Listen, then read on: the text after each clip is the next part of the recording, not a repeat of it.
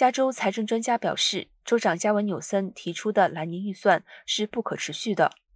独立立法分析办公室警告说，如果纽森的支出计划按照目前的提议方式获得批准，数十亿美元的预算赤字可能会出现。如果再加上预算盈余，这将触发州拨款的限制。加州立法分析师 Gabe 表示，立法机关可能会考虑拒绝州长预算中约一百亿美元的拟议支出。州长纽森州支出计划修订版将会在五月中旬发布。